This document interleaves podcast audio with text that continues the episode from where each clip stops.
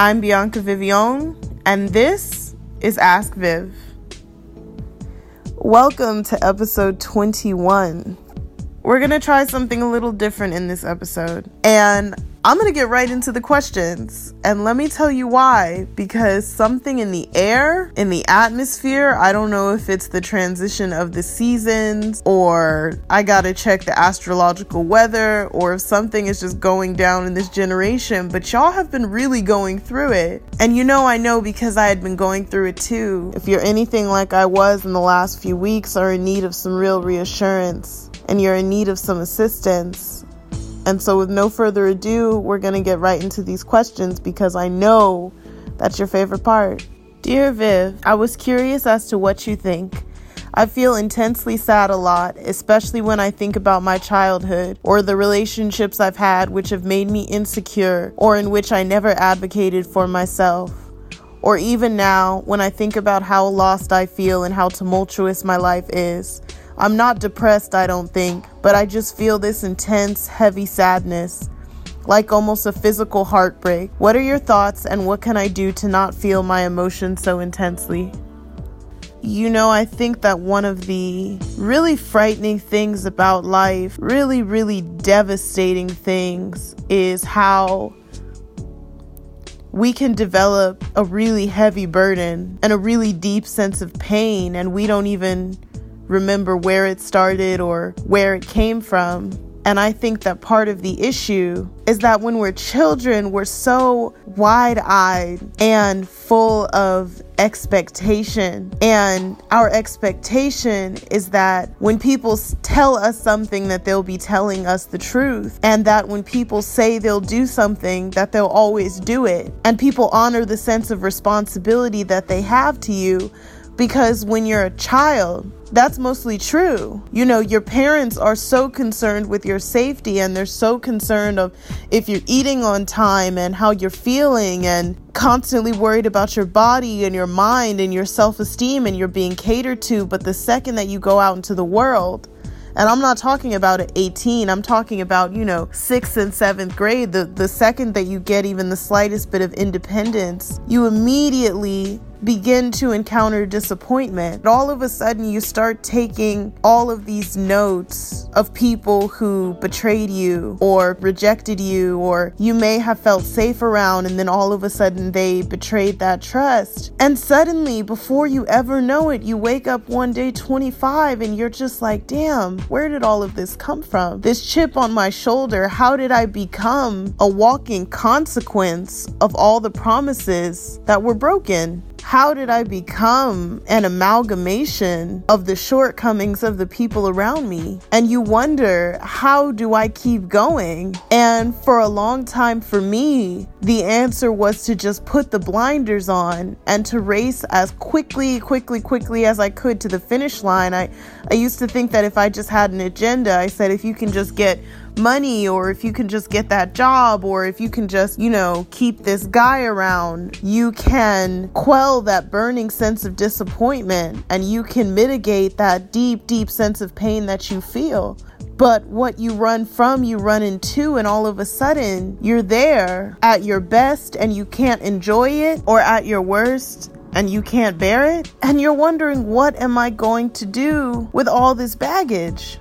And it's so funny to me, your question, because you don't ask me how do you fix it. You just say, how do I not feel my emotions so intensely? And I'll tell you why that's so interesting because how do you see one generation completely lost to crack cocaine and then you see another generation completely lost to opioids? And it's because drugs work. Drugs work because rather than people deal with the things that are ailing them, deal with their pain, boredom, or their frustration, Everybody has a refuge. Everybody gets high. Everybody eats. Everybody fucks. Everybody is looking for an out. The whole damn world around you is not asking, how do I fix this? How do I heal myself? They're just looking for a way out. No, no, no, the way out is in. And when I say that, I mean that record that you've been keeping, all those things that hurt you, all those boys that you say that you're over, but You know them by name,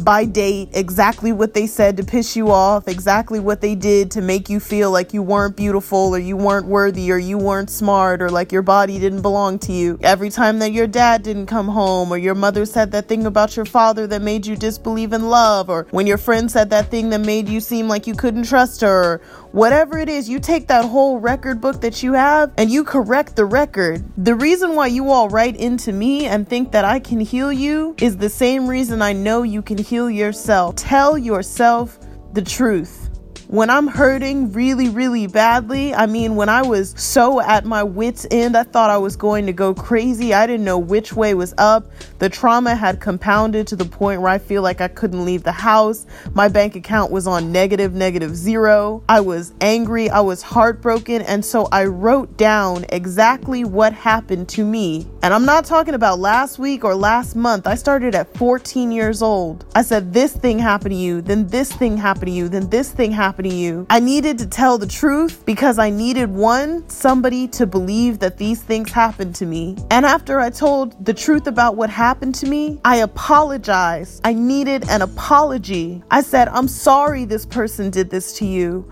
I'm sorry you weren't able to protect yourself. I'm sorry this person betrayed you. I'm sorry for punishing you with this burden that I've been carrying around for years. And after I told the truth, the facts of the matter, not my feelings about them, but the real fact. And I apologize for them, not just for me, but because I knew that the people that I needed the apologies from, boys that I have not seen and will never see again, a father who is completely oblivious to the pain that he's caused, friends that I don't talk to, don't have their number, don't know their email, will never converse again. I needed someone to apologize and I knew it couldn't be them. So instead, I apologized to myself for holding on to it.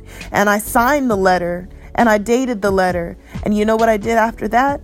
I let it go. Signed, sealed, delivered. I let it go. And I said I was moving on. And you know what? Every day I am. It's not heartbrokenness that you're feeling, it's the burden of things that have gone unaddressed for too long, things from your childhood. And you know, once you make that decision to move on, you're no longer at the mercy of the past. You can start deciding rather than being a consequence of the things that hurt you, you can be a consequence of the people and experiences and things that bring you love. And now, the way that I walk, and the way that I talk, and the way that I think, and the way that I address myself, and the way that I address my relationships to other people, it all becomes a product of love rather than a product of lack. And it was a decision. Dear Viv, it was my decision to end things with my ex so that I could better myself, but now I feel afraid that he's moved on at a time that I'm ready to be back with him.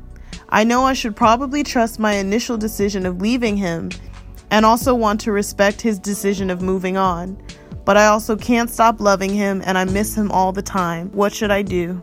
When it comes to dealing with exes and reconciliation, a good question to always ask is do I want a future with this person or am I seeking refuge in the past? And that's why you have to tell yourself the truth about things and situations and not be at the mercy of your feelings because it's very, very easy when everything gets better in your own life, completely as a product of your own self work, that you think to yourself, oh, well, let me just get back with my ex. Let me just go backwards because now things will be good. But you have to wonder one, does this person bring out the best of who you are? Not is this person cute? Did we have fun together? Whatever. But does this person bring out the best of who I am now? And you have to understand that if you have bettered yourself, as you say, then you're a different person than with you were with that person. You've already changed so much, and you have to question if that person is going to have room to love the person that you've become. And you have to ask yourself if you can reciprocate that in loving the person that they've become. And this is where telling the truth, the objective truth about a situation, becomes so important because the truth allows us to reconcile the facts. And sometimes the facts are I love this person deeply. I love who they are because they're so kind and they're so funny and look so good when they look so good. And the truth is also that we don't belong together that we fight about the same things, that we bring each other into a petty and passive aggressive mode, that we're not 19 anymore, that we can't do the same things that we used to do, and that's okay. And maybe now I can pursue a real and genuine friendship with this person, and maybe I can't, and the only thing that I can do is to pray that somebody is going to love this person in all the ways that I could not, that maybe somebody is going to see in this person and reconcile with this person the ways I could not, and I pray away this person's loneliness. You know, I think that the best favor that I ever did any of my exes was wishing that they had a woman better than me. I'm not the type of person that when I leave a guy behind, I think to myself, oh, I hope he never finds love. I really always think, damn, I hope that they find that woman that wants to cook and clean and wash up after them. I hope that they find that woman that likes to stay in until 3 p.m. watching TV and movies in the dark. Because at the end of the day, sometimes you just have to admit you're not that girl. And that's okay because there's always good love waiting. And I think that we do a disservice to our exes and disservice to love that was good when it was good by seeking refuge in that because we're too scared of moving into the unknown. For all of the confidence that you all think I have, you all should have seen me a few weeks ago when I went out to a bar for the first time in years. I had been so used to taking on that whole Kanye ass, I'd rather argue with you than to be with someone else for the last three or four respective guys that I had dated. It's been so long since I've been that girl, I didn't even remember how to talk to men. I don't even know how to date. And I'm so young that that's ridiculous, but I've been so cornered by love and so disappointed that it takes a lot of courage to welcome newness, guys. It takes a lot of courage to try again. It takes a lot of courage to start over, but people start over every single day. Put yourself back out there and give yourself permission to welcome a love that can know the new you and see the new you and respect the new you, can see the dreams that you dream and who you're becoming, and just know that tomorrow's more important than yesterday. And if you find that tomorrow, that person that you love so much has become somebody that you want to love forever, then you grab hold of your man, sis. And you don't let him go. Because good love is hard to find. Dear Viv, I'm at a point in my life where things just aren't going as how I imagine them to be. At the moment, I'm creatively and financially stifled. I've been asking God to give me the reassurance I need to keep going even when I can't see far into the future anymore. What has helped you through moments such as this? You know, at one point in the not so distant past, I had been in such a state of brokenness and brokenness and hopelessness and really physical discomfort. Every single kind of pain you could imagine, I had been going through it pretty much all at once. And you know, I was so confused, genuinely confused. I said, How can a person that is so used to dealing with exceptional circumstances and rising above them be failing so hard. I mean, one thing after the other, my career was not doing what it was supposed to do, and my love life was not doing what it was supposed to do. And it was strange because I said, My talents have not changed. I've gotten smarter, and I'm as beautiful as I've ever been, and more fit and more patient. so, why am I failing? Every single day I would ask why, why, why. And I would just, I would also be praying five times a day, waking up extra early, trying to get reassurance, trying to grasp at straws for some reason. And then I was asking for reassurance that it would stop, but it didn't stop. Week after week, day after day, they were compounded and the pain was getting worse and worse. And I was rising above it strangely enough, because I knew that there were people counting on me, because I knew I was counting on myself. And some days, the only thing that kept me going was an agenda. I said, I have to send that email, I have to put that project together because somebody's counting on me. Knowing I wasn't getting paid a lot of money for it, or knowing that maybe it was in vain, but I did it anyway. And day after day, you know, I had to keep encouraging myself, and I would go exercise, and I would call my mother, and I would go through the routine of things. And all of a sudden, I felt that I was getting stronger, and nothing was changing, and nothing was getting better, and life was still kicking my ass, but I was getting stronger. And it was so strange to me that I was getting stronger despite the fact that things weren't getting better. And when I say it was strange, I don't mean that metaphorically. I was so confused by the fact that I could be doing well in the midst of doing poorly that I actually Googled it. I mean, I wish I would have had an Ask Viv podcast because I had to Google it. I physically Googled, and this will be something I remember for the rest of my life. What is happening to me? That's what I put in the search bar. What is happening to me? And you know what happens when you Google what is happening to me? The first hundred search results all say, Why is this happening to me? And it illuminated something so critical to me about why people are not able to best their pain is because every time they go through something, even the smartest and richest and best of people, every time that they run into a conflict, they say, Why is this happening to me? Why am I being betrayed? I was such a good friend. Why am I being cheated on? I was such a good girlfriend. Or why, when I'm so smart and why, when I'm so successful or so talented, why is this happening to me? But when you get past the why and you start asking what is happening to me, what is actually happening to me, what are the facts?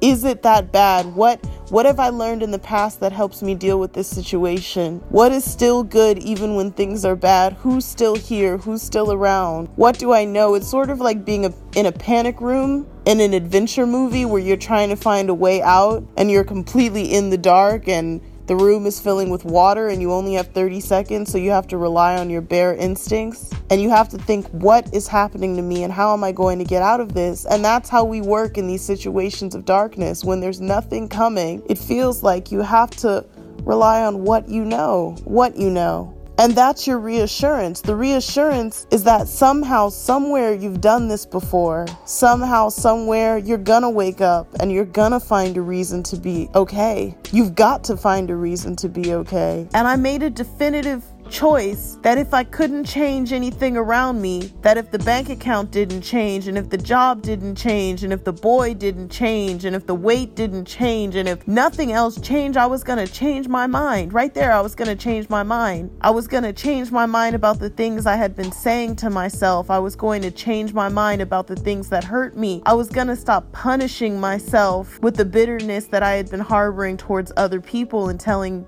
me that it was punishing them. And all of a sudden, when nothing changes around you, you change your mind and the things around you begin to transform, and it's confusing. And you say, What is happening inside of me? What is this change? It's strength.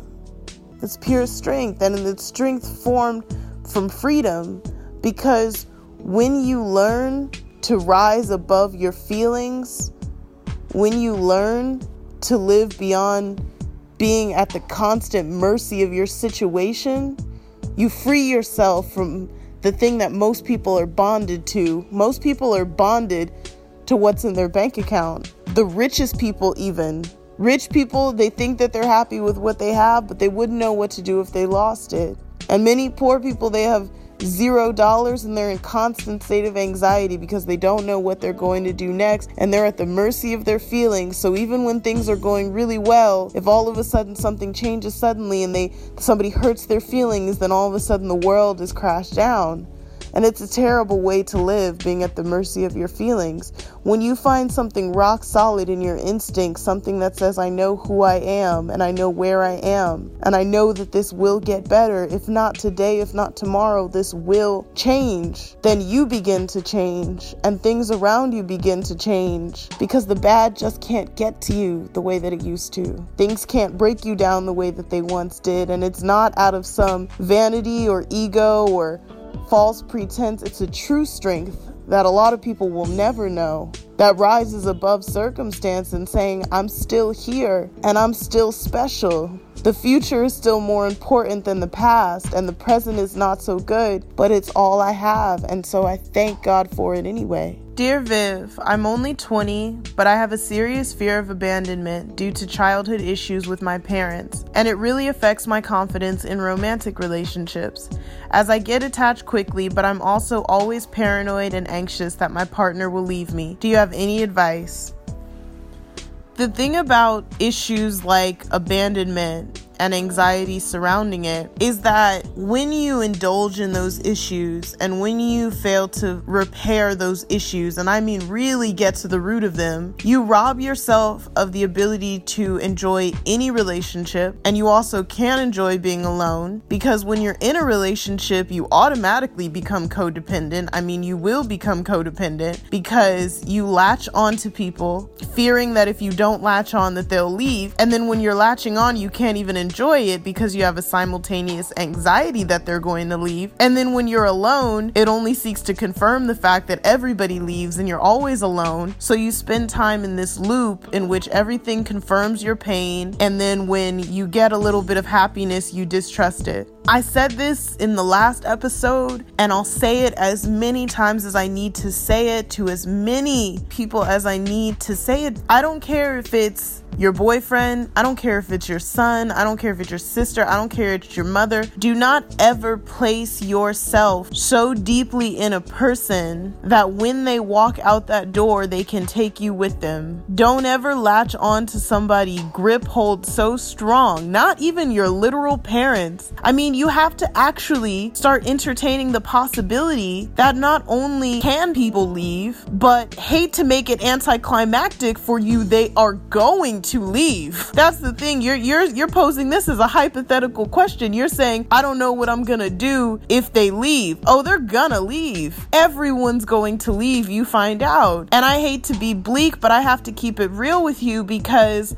I had friends that we grew apart because I had to move away or they moved away. I had men that straight up ghosted me after we had serious emotional ties, and even I had my parents have to leave, have to take hiatuses to figure out who they are. And then I just had to straight up bury some people. I mean, really say goodbye to people for this lifetime. People leave. It's a reality that you're going to have to deal with.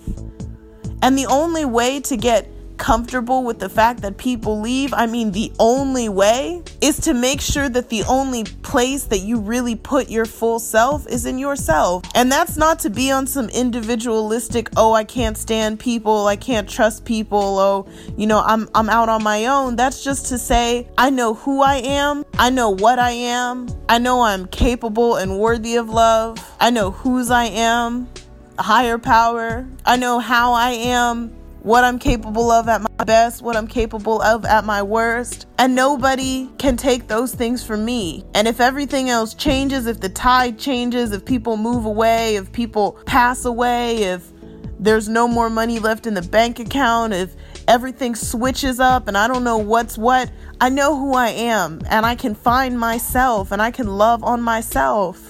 And yes, some days it's not enough. And that's why we are so blessed to have people we can call up and love because some days it's not enough. And no, it will never feel the same to hug on yourself or kiss on yourself as it does other people. That's not what I'm saying. You need other people, but you cannot fully enjoy love. You will always be the consequences of what somebody did to you. The thing is, some of you think that you've been in love. You've never even been in love. I used to think that I had been in love before. I'm starting for the first time in my life to think maybe I've never even been in love because I don't know love without my past. Never have I been in a relationship where I wasn't making a man pay for what the other 20 men before him did. Never had I been in a relationship with my parents where I wasn't constantly checking them against all the things that they did wrong when I was a child. I'm falling in love with my father, as strange as that is to say, for the first time in my life. We're going out to dinner all the time, and I'm finding out things that he's into and his talents and He's telling me about my grandmother that I didn't know much about and sharing things from his childhood and giving me dating advice. And I'm seeing what an independent relationship, what a love can look like without being so burdened by fear. Because up until last year, my entire relationship with my father was nothing but walking on eggshells and bitterness and trying to hold him to account for all the things that he didn't do or all the terrible things that he did do. And I didn't even know love with him without it. And I can be excited now about my next romance because it will be my real first love. The first time that I'm just like, who are you? Let me get to know you. Let me see what you're about. Completely independent of anybody I ever known. You gotta let it go so that you can enjoy the fullness of life. You just have to. Or else, what's the point of romance? What's the point of being 20? You might as well be 50. If you're 20 years old and everything that was good that's going to happen already happened, and only bad is coming, What's the point of trying to love at all? At some point, you gotta let that shit go. I know it's hard. I'm not saying it's not hard, guys. I'm not saying that it's easy. I'm not saying that it's fun. It's a grueling process to really take account of the past and change your mind about who you are. It's the hardest thing you're ever going to do. But until you do it, you're not going to know freedom. You're not going to know how free you are. You're not going to know that that thing in your mind that's so deeply controlled by what did happen and so fearful and anxious of what will happen, a lot of you don't even know yourselves without it. You have no idea who you are and what you're capable of without all of your fear and resentment for the past. You have no idea. And you just don't know. You don't know who you could love. And the thing is, you don't know who your love could save. I had childhood abandonment issues. I had deep distrust issues.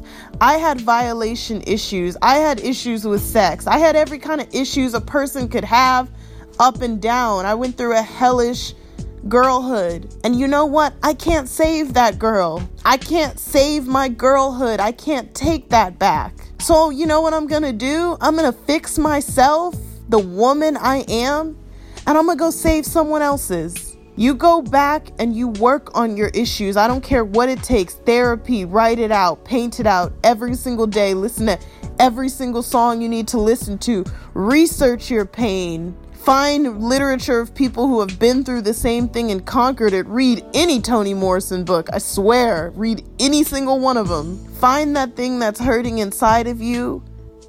Fix it. Learn to love yourself so you can go out and love other people.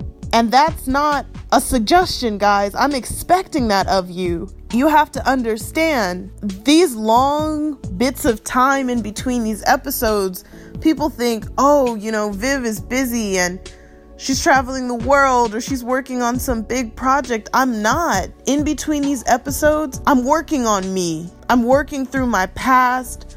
I'm banging out every issue. I'm mending a broken heart. I'm bigging up my self esteem. I'm getting my health right.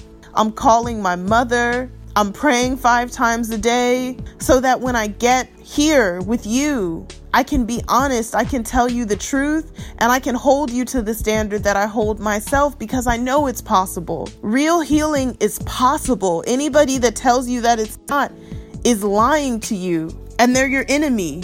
Straight up. Anybody that tells you that there's a trauma so big that you cannot face it, anyone telling you that there's something about you that's so wrong that it can't be loved, anyone telling you that there's something that you've done that's so deeply disturbing that it can't be forgiven, it's a lie. And it's a lie I told myself for too long. And now that I can see what happens when you change your mind, how the entire world around you can follow suit, I've just had to spread the good news. I've just had to tell everybody I know that it gets better if you let it, that you get better, that this too shall pass, and the things around you they mend themselves if you let them. And if you look for miracles, you find them. And if you look for love, you find it. And what you're seeking is seeking you. And if you're seeking healing, then it's going to find you. And if you're seeking pain, that it's going to find you. But you have a responsibility to yourself. And no, you can't go backwards, and the past is gone. And if you're listening to this and if you wanted a way back into the past, I'm sorry. No, I'm not going to give you an excuse to revert. I'm not going to say give it up because it's no use. I'm going to say remember for all of those things that you remember in your childhood that were so painful and so distinctly hurtful. I want you all to remember when you were children and your eyes were wide and full of expectation and possibility, and the world felt new and it felt like nothing could hurt you. So, when you were running full speed ahead into a wall and you hit it, you were genuinely surprised. As much as you were crying, you were so surprised because you didn't even know that the world could knock you down. And you jumped off of the jungle gym and you fell face first into the wood chips and you're bleeding and you're genuinely surprised you could not fly because nobody had ever told told you you couldn't fly. And that's what I want for you all because that's what I feel now. I want you to feel the joy of starting over. I want you to feel the newness of life, the possibility that I'm experiencing when you just take a little time to work on your issues. We get the time that we get.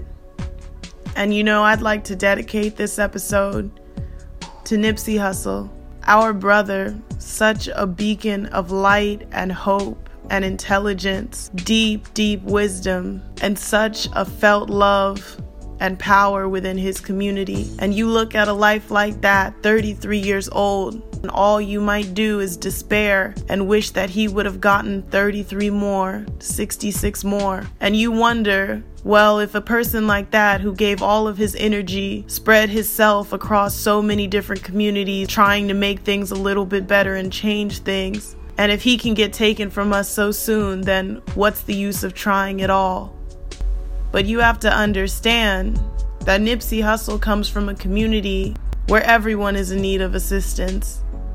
And you look up, and there is very little indication that things are going to get better and often it looks like nobody is coming and everybody's betting against everybody else. And besides the average spiritual wickedness in high and low places that just comes from living in the world, you also have institutional inequity and unemployment and drug abuse and gang violence. And Nipsey Hussle was a living embodiment of somebody who thought it was more important to go within than to focus on what they were going without. And he is one of those people that embodies what I'm talking about when you consider consider what happens when you try to see who you are beyond the pain of circumstance, beyond the visage of environment, who you are when you chase after yourself to the highest possibilities. We may think that it was some kind of plot or ploy to destroy good, but the truth is, you get the time that you get. And when that time is over, you stand in front of the sum of all of your accomplishments and good and wrongdoing. And you see all the people who've bared witness to what you were capable of, all of the people that you love, and you expanded and you enlightened and you uplifted and you empowered. And when you're able to stand in front of all of that good and see the ways in which you've expanded possibility for others, then there is absolutely no question of why somebody would chase after that possibility even if it led to their demise. So I encourage each and every one of you, wherever you're living in the world, whatever you're going through, whatever you're coming out of, whatever you're getting over, to continue to strive to become all that you could be, and not just because of what it would mean for yourself or potential for money or fame or power, but for what it could mean in the difference of the lives of everybody around you. And if it gets hard, as I know it'll get hard, and if it feels hopeless, like I know it sometimes does, and if you get weary, like I know you'll get weary and confused, as we're always confused, or you're just in need of some assistance, you look for love wherever you can find it and know that you can always find it right here. I'm Bianca Vivion, and if you ever need anything at all, you can always ask Viv. How do I say